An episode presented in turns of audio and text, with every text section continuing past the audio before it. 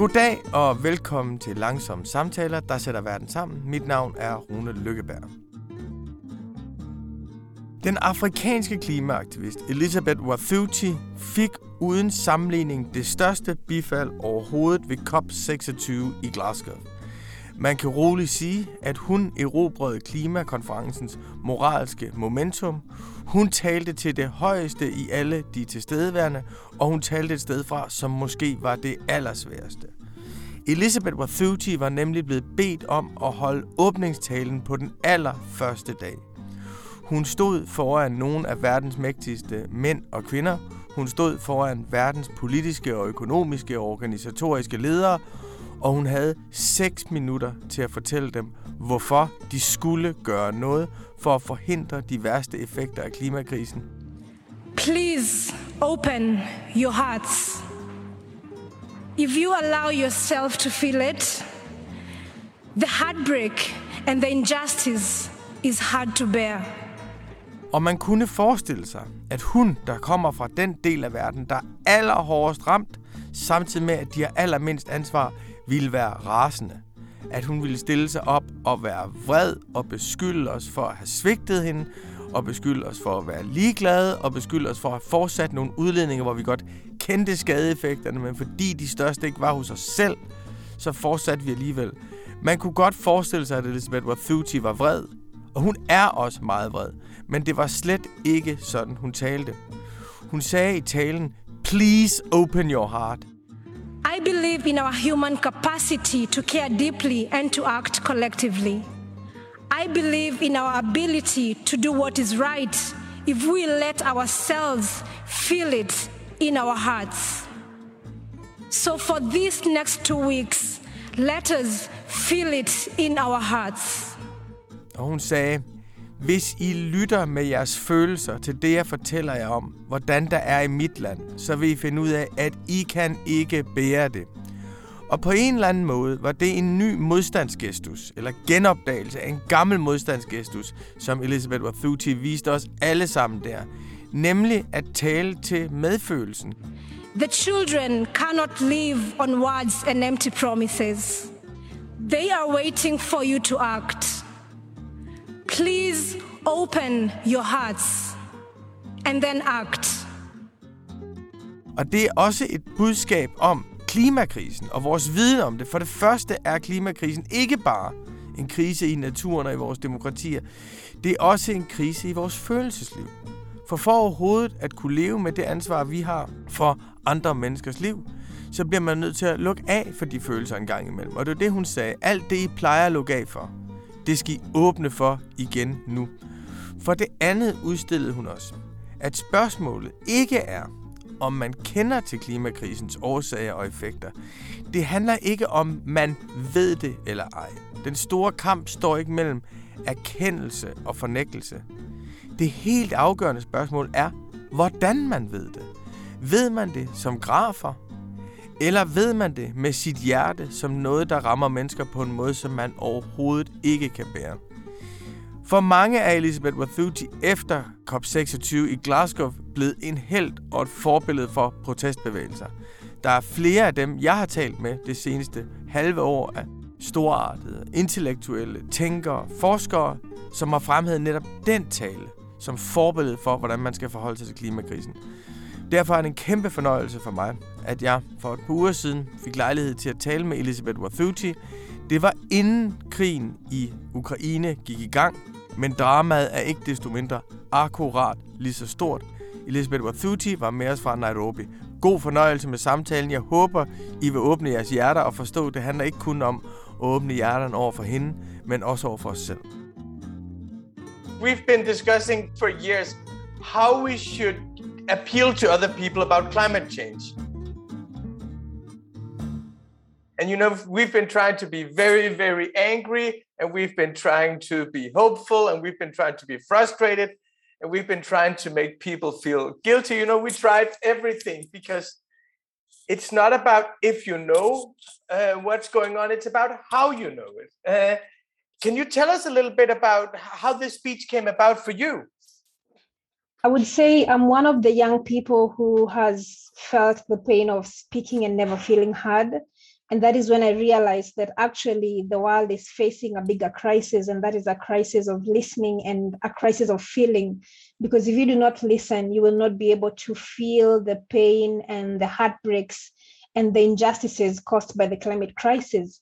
And that is why I thought maybe it would be better to appeal directly to people's hearts to be able to first listen and then be able to feel all these injustices. And then when we listen and feel, then we just develop a natural call to action. And for me, that's how I got into activism. It was as a result of feeling the injustices that we have caused to nature. It was as a result of seeing the natural world that my friends and I knew as children changing completely before my eyes and feeling angry and also feeling frustrated. But that did not stop at that. It also gave me a hunger to want to do something about these challenges. And so I think it's really important that we directly appeal to people's hearts so that they can act from a place of love and compassion. Yeah, after having uh, heard and uh, watched your speech several times, I realized that is a very efficient, but it must also, you know, have taken a lot of courage for you to go up there and even, you know, ask for a moment of silence. Yes, it was definitely not anything easy to do. And the whole time when I was writing this speech, I definitely kept asking myself what words are going to move the world leaders or what action is going to move the world leaders.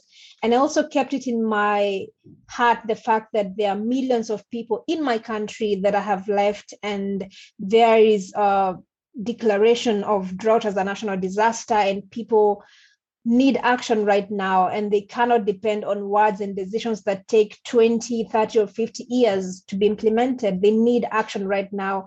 And so this had to be how do we get people to actually act from that place of listening and finding it in themselves to feel all these injustices because what happens when you feel the injustices you are greatly disturbed and when you're greatly disturbed you cannot sit back and do nothing. You will definitely be moved to take an action step and that is what we are missing right now when it comes to taking urgent action to address the climate and ecological crisis.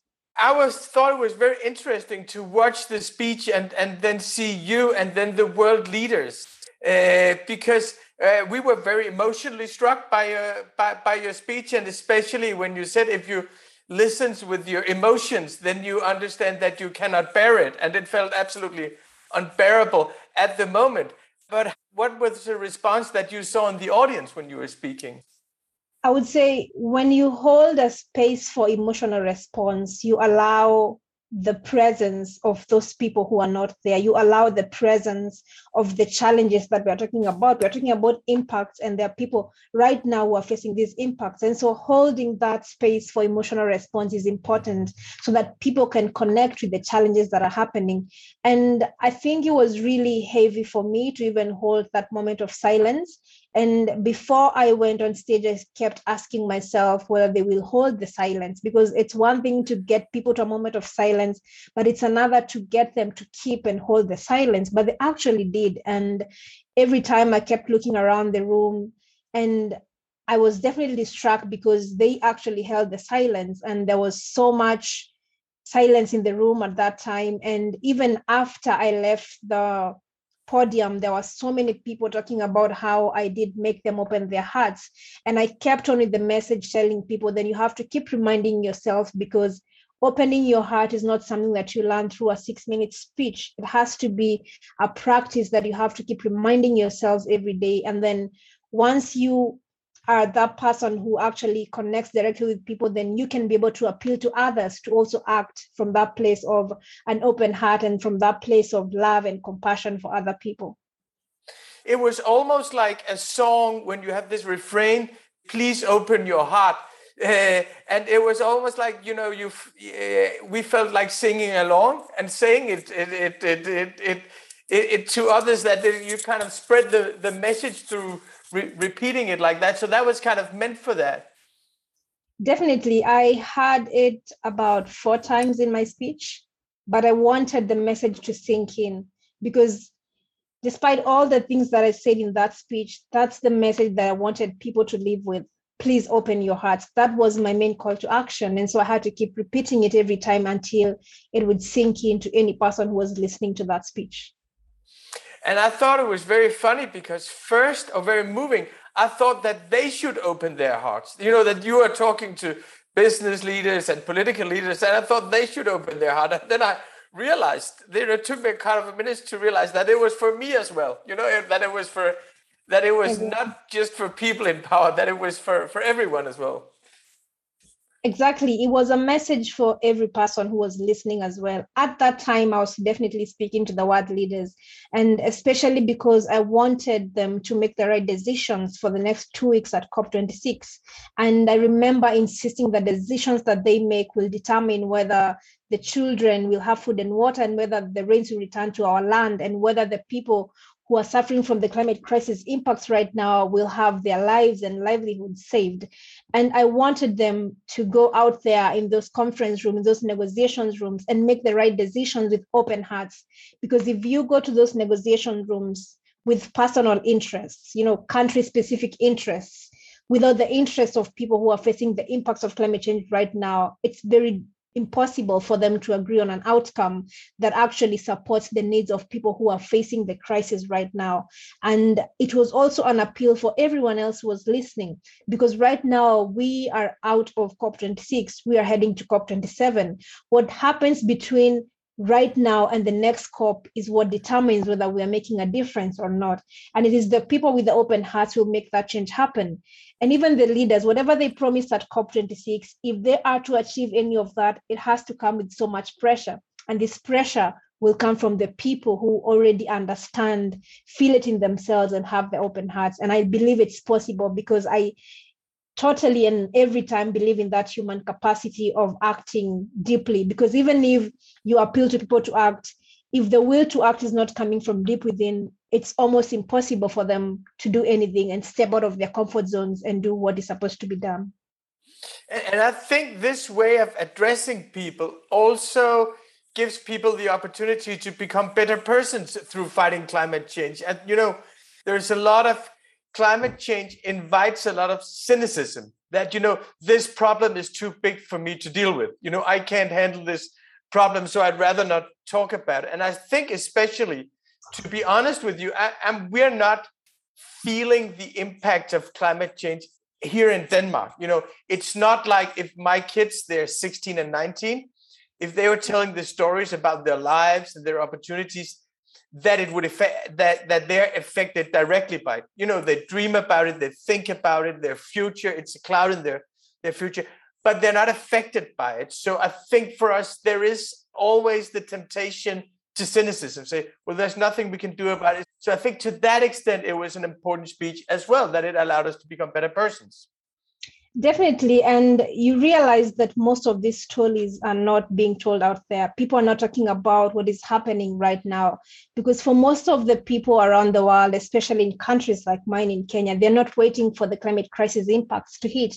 They are living the impacts each and every day and communicating this kind of messages to people to understand that just because it's not happening where you are, it doesn't mean that it's not happening at all. There are people that have to deal with the worst impacts, then that's what is important. And also communicating how these people are responding, because they are not just sitting back and choosing to be victims. They are also stepping up and taking up solutions to be able to deal with the worst impacts. And they're taking up solutions to even reduce the losses and damages that come as a result of this crisis you became a climate activist very, very early. Uh, I, I, read that, that you were seven when you started planting trees. How did you personally become involved with the climate activism?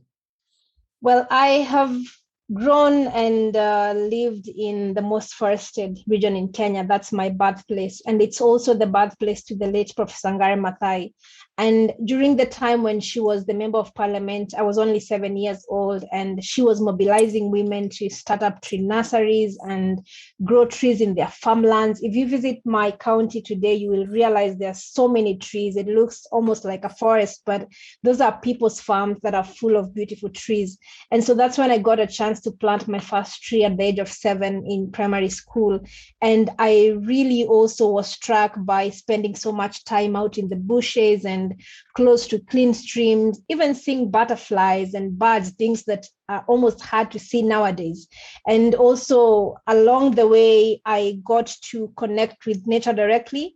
And uh, getting to connect with nature also made me love nature. And by loving nature, I was also learning that I could grow things like trees. And also, I was learning that I was also starting to feel the pain of nature caused by environmental degradation.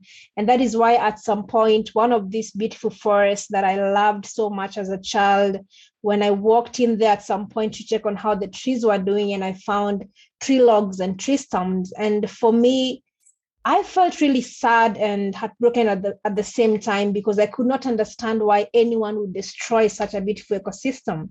And that is when I realized that I could turn my anger into a hunger to want to do something like, uh, you know, to do something uh, to address challenges like deforestation and the climate crisis.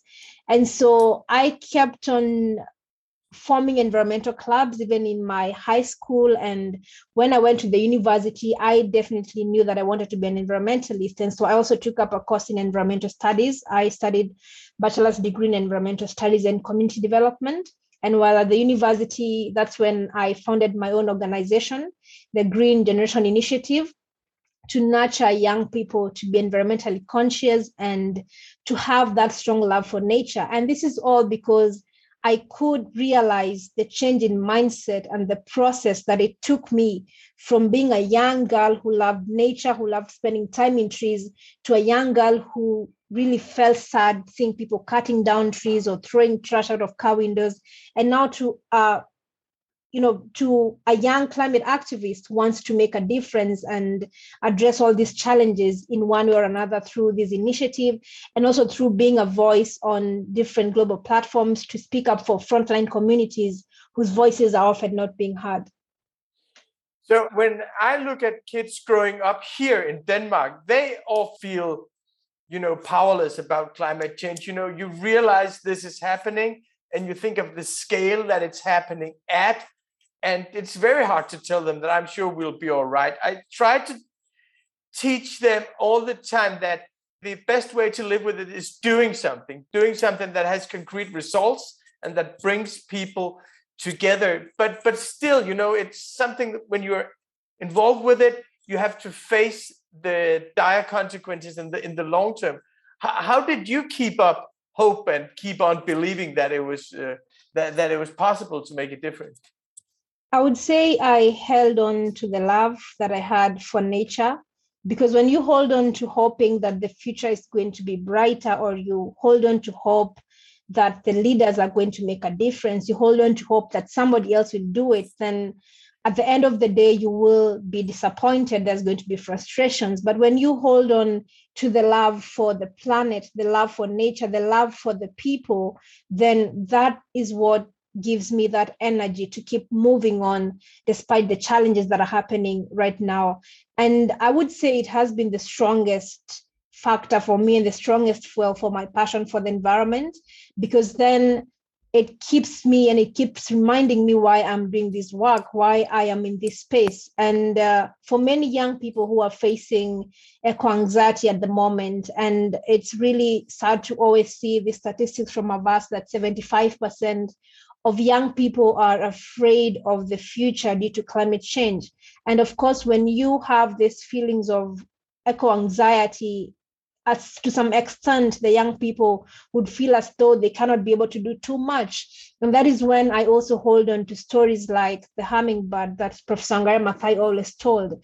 And uh, this was about a huge forest that was on fire. And of course the other animals are standing on the sides of the river and feeling hopeless and helpless because they think that their house is going down to the drain and there's nothing that they can do except from this tiny little hummingbird that decides that it was going to do something. So it picks a drop of water from the stream and flies back and forth back and forth a million times. And it has a tiny beak. It cannot be able to draw so much water. And this is a time when the other animals are asking this bird, what can you do? You're just a tiny bird with a tiny beak, your wings are too little. What can you do? But what this hummingbird told the other animals is one thing that I strongly hold on to every other time. So it looks at the other animals and says, I am doing the best that I can. I love this forest and I am doing the best that I can.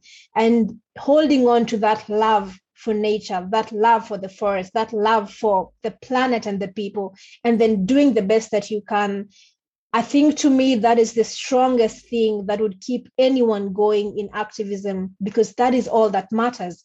Because then all our acts multiplied by millions of us are going to end up making that huge difference.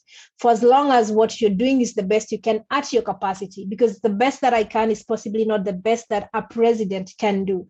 The president can do much more. They have a huge capacity, they have much more resources than I can. So looking at what you're doing as the best that you can is, I think, what really matters when it comes to every person making a difference.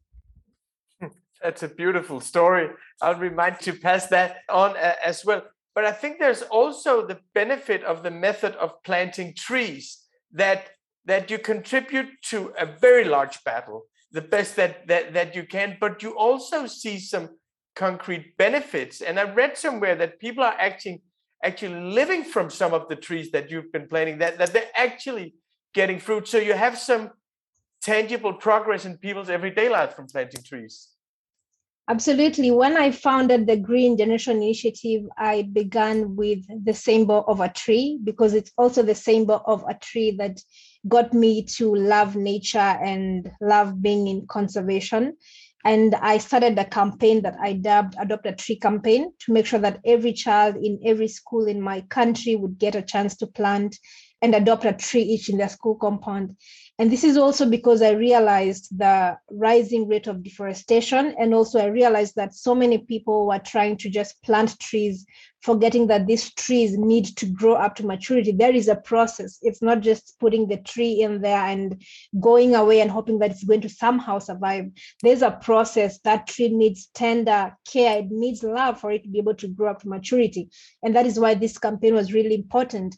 And also, getting children to connect with the tree to see a seed growing to a tree seedling and growing to a mighty tree. That's a growth process for the child to have that love and connection for nature. And for me that is how i envisioned it that we are not only increasing the forest cover in my country we are not only helping the children grow their own food but we are also helping them connect with the natural world by helping them co-create with nature you know by growing these trees up to maturity and of course, along the way, I also discovered that most of these children that we are working with are also greatly impacted by climate change and especially when it comes to food insecurity. They have to go a whole day without a meal in school and it's of course very impossible for a child to concentrate in their education if they don't have a meal. So we thought to ourselves how can we make this tree growing project impact the lives of these children. And that's when we started establishing food forest, where we pick designated corners in the school compound, and there we plant mixed species of fruit trees. And this means that in and out of season, there's going to be something nutritious for these children to eat at the end of the day. And also this will supplement the school's feeding program. And this has really supported uh, so many children. And we've also been able to nurture over 20,000 school going children. And right now, we can account for over 30,000 tree seedlings that are growing to maturity. Because, like I mentioned, impact is not how many you planted, but how many you are able to grow up to maturity. And that to me is what I strongly hold on as the impact. And we've continued to focus on this initiative. And I think one of my main priorities for this year is actually scaling up the Green Generation Initiative, which I also talked about in my Open Your Heart speech because this was to let people know that young people are not only influencing how others are responding to the climate crisis, we are also working on solutions on the ground every day with our communities, with children, and trying to do the best that we can. And all we need is for people to come in and support us. And all we need is for people to do much more from their own capacity so that together we can be able to make a wider difference. And so this year, I'm greatly and hugely focusing on scaling up the Green Generation Initiative. And that is going to involve reaching more schools in my country and also making sure that we start up uh, eco projects where this food forest will be able to benefit more and more schools and also continue giving the young people that experiential learning while still working with the frontline communities and telling their stories because their stories need to be told as well. They are not just you know they've chosen not to be victims. They've chosen to step up and take up solutions. And this the best way that the world can do is to join in hands in solidarity support and also make sure that everybody is doing the best that they can do. What's it like when you're a young activist or you represent the youth uh, and, and you're still young and you're and representing a, a youth movement? You know on the one hand there's something very very important about for, for me and my generation i'm 47 seeing well they they actually believe they're actually doing something they're actually making others believe something that makes us aware of the enormity of, of the of, of the obligation. But on the other hand i also at times feel that it's a little that that it's like older people are saying well you are the young generation you are going to save us that there's kind of putting a responsibility on you instead of you putting responsibility on the others so I think that's where we definitely go wrong because there's something that I mentioned just recently, and I did post it on my social media platforms that in order to change everything, we will need everyone. But again, that statement also implies that there are people that have a wider and huge responsibility to do as compared to others. And this work should not only be left to a small specific group of people, to the, a group of maybe young activists, to a group of people whose mandate is to focus on environmental conservation issues. This should be everyone's work. But again, we have to be accountable and we have to ensure that there's a lot of responsibility. It's the same way with the fact that Africa contributes less than 5% of the global greenhouse gas emissions. And Africa is also the same continent that is facing the worst impacts of the climate crisis.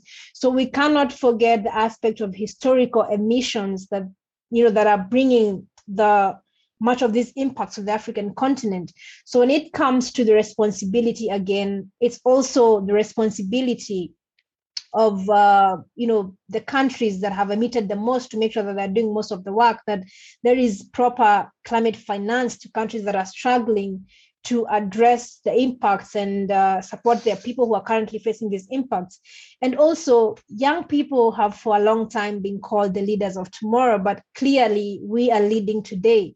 And uh, even from you know using our voices and reminding leaders what should be done because that should not be the case and sometimes it's so uncertain that uh, you find you know leaders telling young people that you know they should wait until they're a certain age to take up their position so that they can do what should be done. But honestly there is no time to wait for you know action to take place because these are things that are urgently needed. And it's the responsibility of those who are in those positions right now to do what must be done because we are doing most of the work despite the fact that we should not even be the ones doing all this work. But we are doing it because we envision a livable world and a safe future. And we understand that action cannot wait. And we also understand that if we do not step up maybe nobody else will. And that's why you find that the youth movement is stepping up so hugely, taking up leadership, because we understand that this is about our future. Most of the people making the decisions today and putting up deadlines for 2060 might not even be there by 2060. But the children of today, the generations that are yet to be born, will be the ones who will live longer with those consequences. And that is why most of the young people have chosen to definitely take up leadership. So we are not leaders of tomorrow, but again, this responsibility should not be left on the children and the young people. And to just give a good example, the children I'm working with every day are inspired. They are growing their own food. They are cleaning the air. They are beautifying their own schools. And on one side of the school compounds, they're definitely planting trees. They're doing so much work for the environment. But their efforts are still being undermined because on the other side of the school compound, beyond the borders, they still see corporations investing hugely on fossil fuels. They still see uh, big ecosystems being destroyed, deforestation. You know, this is a way in which to show that our efforts are not in harmony. There is a population doing the work, and there's a population that is undermining the work of those who are taking up leadership. So, if we have to change everything, we will need everyone and we will do everything we can to take action and to pressure our leaders and those responsible here. And there's no doubt, and I think this is a common recognition, not unfortunately in the actions of COP26 or COP25 or COP24, that yeah. there's a huge responsibility in the global north that we emitted the most and we're not suffering the worst consequences of it. So now you're seeing some, especially here in Europe, you're seeing uh, countries are starting to invest in solar energy in Africa because, you know, in, in Germany, they don't have a lot of sun, but you have a lot of sun in Africa. And you see a lot of people saying, well, now is the time to invest in in, in renewables in Africa. And I'm, I'm a bit ambivalent about it because, on the one hand, of course, we should do everything we can to liberate ourselves from fossil fuels and also do everything we can to help other countries develop a sustainable energy infrastructure. But I was curious, how do you see this, these foreign investments in renewable energies, these European strategies for investing in, in Africa. Do you see this as some kind of new energy imperialism, or do you see this as some as some real help? I would say when we talk about foreign direct investment, I think one of the things to remind ourselves is the fact that Africa has got one of the most intact ecosystems still. But again, to some extent, the foreign direct investment still end up degrading some of these ecosystems that are existing. And if you look at the aspect of energy, I think we need to think a lot around energy transition because I come from a country that is 80% powered renewable, but still there's a population that has challenges with energy access. So when you talk about transitioning for developing countries, there's need for climate finance because it goes without saying that if my country, for example, Kenya, is supposed to get to 100% renewable, there's going to be need for climate finance to power every place to make sure that everybody has equal access to energy. And uh, at the moment, there's still a problem because most of this climate finance is still in the form of pledges, it's still in the form of empty promises, it's still in the form of commitments. And that is not helping the developing country transition in any way. And when it comes to also transitioning timelines, I think the just transition is an issue that is not coming out so clearly in the outcomes because we definitely cannot have the same deadlines, you know, as compared to a country that has had historical emissions. And for even most developing countries, you find, like I've said, Kenya is 80% renewable. We do not have a coal power plant, for example. But there are countries right now that still continue to license new coal mines and and it's it's definitely not climate justice and if we're talking about climate justice it's also about the just transition the climate finance to make sure that this transition is smooth for everyone including those who have least contributed. But again i have mentioned about the huge responsibility from the north to make sure that this happens. Because if we are to ask countries in the global south for example to transition in few years time it's not going to be possible if they do not have support from the north because there's going to be need for climate finance for these countries to make sure that each and every uh, you know country has got equal energy access. And despite the fact that we have these solutions there is a huge power for solar power for example wind power. There's a huge opportunity and capacity for africa to do all this. But this cannot be done without the support from the north. Because again, these are challenges being faced as a result of the climate crisis, hugely contributed due to historical emissions that are often left out in these conversations. People do not want to own up the aspect that there are people that need to do much more than others. And I think if we can get to a point of agreeing on this aspect, then it's going to be easier for us to draw the line on just transition to make sure that at least there's that aspect of also the global south being able to have equal energy access and energy that is actually renewable because it's definitely possible. And one thing that we have failed to do is we've also failed to see Africa as a solution to the climate crisis. Because when I say that Africa has a huge capacity for solar and wind, then that capacity should definitely be maximized on but we have failed to realize that and uh, realize that huge opportunity that lies in making sure that there's a lot of renewable energy as well in the African continent. But I really strongly uh, keep pushing for a just transition because that is what climate justice looks like. You had this uh, very, very inspiring appearance at COP26, but you also made it very clear that you were talking on behalf of a lot of people who were never heard, and you were representing sufferings that are very, very rarely part of the climate debate in the rich part of the, of the world. So personally, for you, I'm I'm not. Of course, it was successful at COP26, but on the other hand, COP26 was a big failure when it came to loss and damage. It was a big failure when it comes to just finding out how we should transfer the money that we promised back in 2009 which is like an absolute disgrace it's such an you know, this is like closing our hearts, not doing it, you know? So, what was it like for you coming home from COP26? I would say to a bigger extent, I was definitely grieving because my message was one message that we should open our hearts and make the right decisions and make the right decisions that also consider the present needs of people who are facing the worst impacts of the climate crisis right now but I would say the COP26 outcome did not in any way represent the needs of the people who are facing the worst impacts of the climate crisis right now. And that was the group that I heavily and hugely carried in my heart the whole way at COP26, trying to push for all these things, because most of the things were just in promises. And the mention of, uh, you know, the, the facing down of coal in the COP outcome and you know, people were saying it was a win that it's the first time it's being mentioned, but facing down is not what's supposed to be done because we cannot talk about solving the climate crisis if the emissions still keep rising.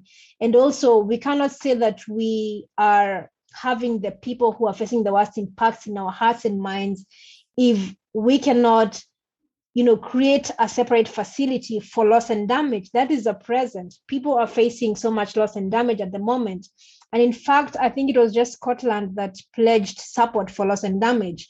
Where were, you know, where were all the other countries? You know, most of the leaders, I think, for the two weeks were recognizing the gaps that exist, recognizing the gaps in emission, the gaps in finance. But what was failing is finding the leaders who are stepping up to fill those gaps, to take up leadership and say, this is what we are going to do.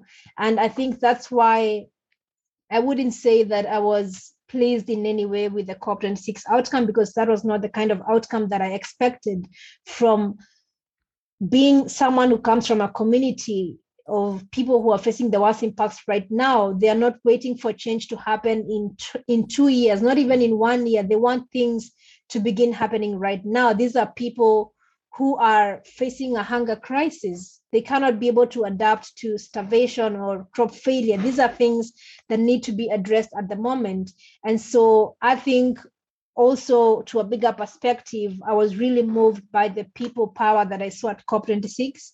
And I remember there was so much energy out of the blue zone as compared to in the blue zone, you know, people out in the streets demanding that the leaders make the right decisions, and seeing indigenous communities and frontline communities being allowed to be on the lead of every march and protest that was taking place um, at the streets of Glasgow. So seeing all this solidarity from the civil society, the young people was really great. And I think these are the people who are showing what the real leadership looks like. I think there's a moral question that is very hard for climate activists here in the global north. And we absolutely do agree that it's a scandal that we haven't re- even reached an agreement on loss and damage, which is a premise for everything else we should do, and also a, a, a scandal that we haven't lived up to our promises from 2009. But there's also a moral dilemma, which is should we take responsibility for green transitions in other countries, or is that kind of a, a new moral imperialism or should we say that we should help those who are making the the green transition and and thus you know uh, kind of interfere in in societies? Where not everywhere you have stable institutions not everywhere you have ac- accountable governments do you understand this moral dilemma here from people who are definitely open their hearts to your speech? I definitely understand and i think to a bigger aspect it shouldn't be a dilemma because we cannot close our eyes to the fact that we have to you know the emissions have to stop rising So it's also about changing our current ways of living and changing our current ways of, you know, our current model of operation. And this is going to make sure that emissions will stop rising. And once we've halted the problem, then we have to also continue making sure that we are doing uh, much more. For example, in addition to stopping investments in fossil fuels, we also have to massively increase nature regeneration and make sure that all the remaining natural ecosystems continue to stay intact. So we cannot just say it's one solution and park the other solution towards the end all these things need to be done at the same time. And that's why I also keep insisting on the fact that we are facing a climate emergency and also we are also in a, an ecological crisis. And these are two sides of the same coin. So we cannot say that we're just, you know, we are funding projects in a certain country that is facing the worst impacts, but we continue emitting on the other side. We cannot be supporting tree growing in a certain location, but we are still fueling deforestation on the other. I mean, that would be hypocrisy in terms of the real climate solutions. And the best thing to do is to make sure that we are we are fully into solving the climate crisis. And this means both halting emissions, supporting people who are facing the worst impacts, and then making sure that we are scaling up efforts, and especially efforts like nature based solutions, efforts that support communities, because it's possible to have a green, clean, and resilient world. We just need to step up and you know open our hearts and understand how our actions today are impacting other people and then make the right choices that put people and our planet above profits. I think if we choose that line and angle then we will be fully in the you know part of the solutions in solving the climate and ecological crisis. But if there is any choice or way of living or business model that is putting profits above people and planet then that's where we are going wrong. But as long as what we are doing now puts people and our planet above profits then that should be the right direction. So we cannot say that it's one solution and not the other. All these things have to be done. Everybody must do everything they can at the same time I have one last question for you. One good thing that came out of COP26 is that we're going to have a COP27 this year, again, where, where we have to revisit the commitments and there will be a focus on, on loss and damage. They promised that would be front and, and center. What should we expect? What are your hopes for COP27? So, one of the things that I would really wish to see at the COP happen is a COP27 that is inclusive and a COP27 that has an outcome that supports the current needs and the present needs of Africa, the African continent, because it goes beyond having COP26 being COP27 being hosted in Africa to call it an African COP. We have to call it an African COP because there's full representation of the voices in Africa, full representation of the present needs of Africa, and an outcome that supports the present needs of Africa. So it's not just about a country in Africa that is hosting the COP, that we call it an African COP. It has to go beyond that. It has to be a whole process that actually recognizes Africa as a solution and makes sure that the outcomes uh, support these present needs of Africa. And of course, a COP27 that would have an outcome that has a separate tangible facility for loss and damage and you know real money not in form of commitments and pledges that we have to wait for years and years until it's fulfilled. So it has to be a support that is actually tangible and not commitments. Because i think at this point in time we are tired of all the promises that you know empty promises all the words and all these pledges I think it's time for the leaders to show us what real action looks like at COP27, because then real action is not about making promises that are never fulfilled anyway. Real action is stepping up to fill the gaps that they all recognize exist. And I think for a COP that is coming to Africa, I think this is an opportunity to redeem ourselves And also, this is not going to come again without pressure. So much has to change between now and the next COP. So we cannot sit back and wait for COP27. We have to keep putting pressure and making sure that our governments in every country around the world are doing what must be done and also doing what was promised in the previous COPs and previous sessions, the Paris Agreement, all these things have not been fulfilled. So we cannot just sit back and wait for COP27. We have to put pressure and make sure that COP27 presents a COP that has real, tangible solutions that are happening and not just words that will not help us solve the climate crisis. I always think that the COPs are where you show how far you've come, but the real action is between the COPs. And that's where the hard work is. And it's just like a global courtroom where you see this is how far we've come because we've been expecting actions from COPs that never come. So it's in between that we have to do the hard work. Elizabeth Wathuti, thank you so much. Your speech has been such an inspiration. It's been a pleasure talking to you. And I promise you that we'll take your inspiration and we'll spread it around here. Thank you so much for taking your time and talking to us. Thank you so much for having me. Det var min samtale med Elizabeth Wathuti. I næste uge skal vi et helt andet sted hen. Der taler jeg med den 81-årige franske filosof Jacques Rancière, som i årtier har været et forbillede for frigørelsestænkning, demokratitænkning, kritik af den gamle venstreorientering og åbning for nye måder at forestille os hinandens frihed på. Jacques Rancière og jeg taler ikke kun om hans værk, om frigørelse og lighed, vi taler også om krigen, om invasionen, og hvorfor han mener, at det er en forlængelse af noget, der hele tiden har været i gang. Og hvorfor vi skal huske på, at krig altid rammer de fattige hårdest, uanset om det er igennem direkte krigsførsel eller det er igennem sanktioner. Tak for nu. Jeg håber, vi høres ved i næste uge.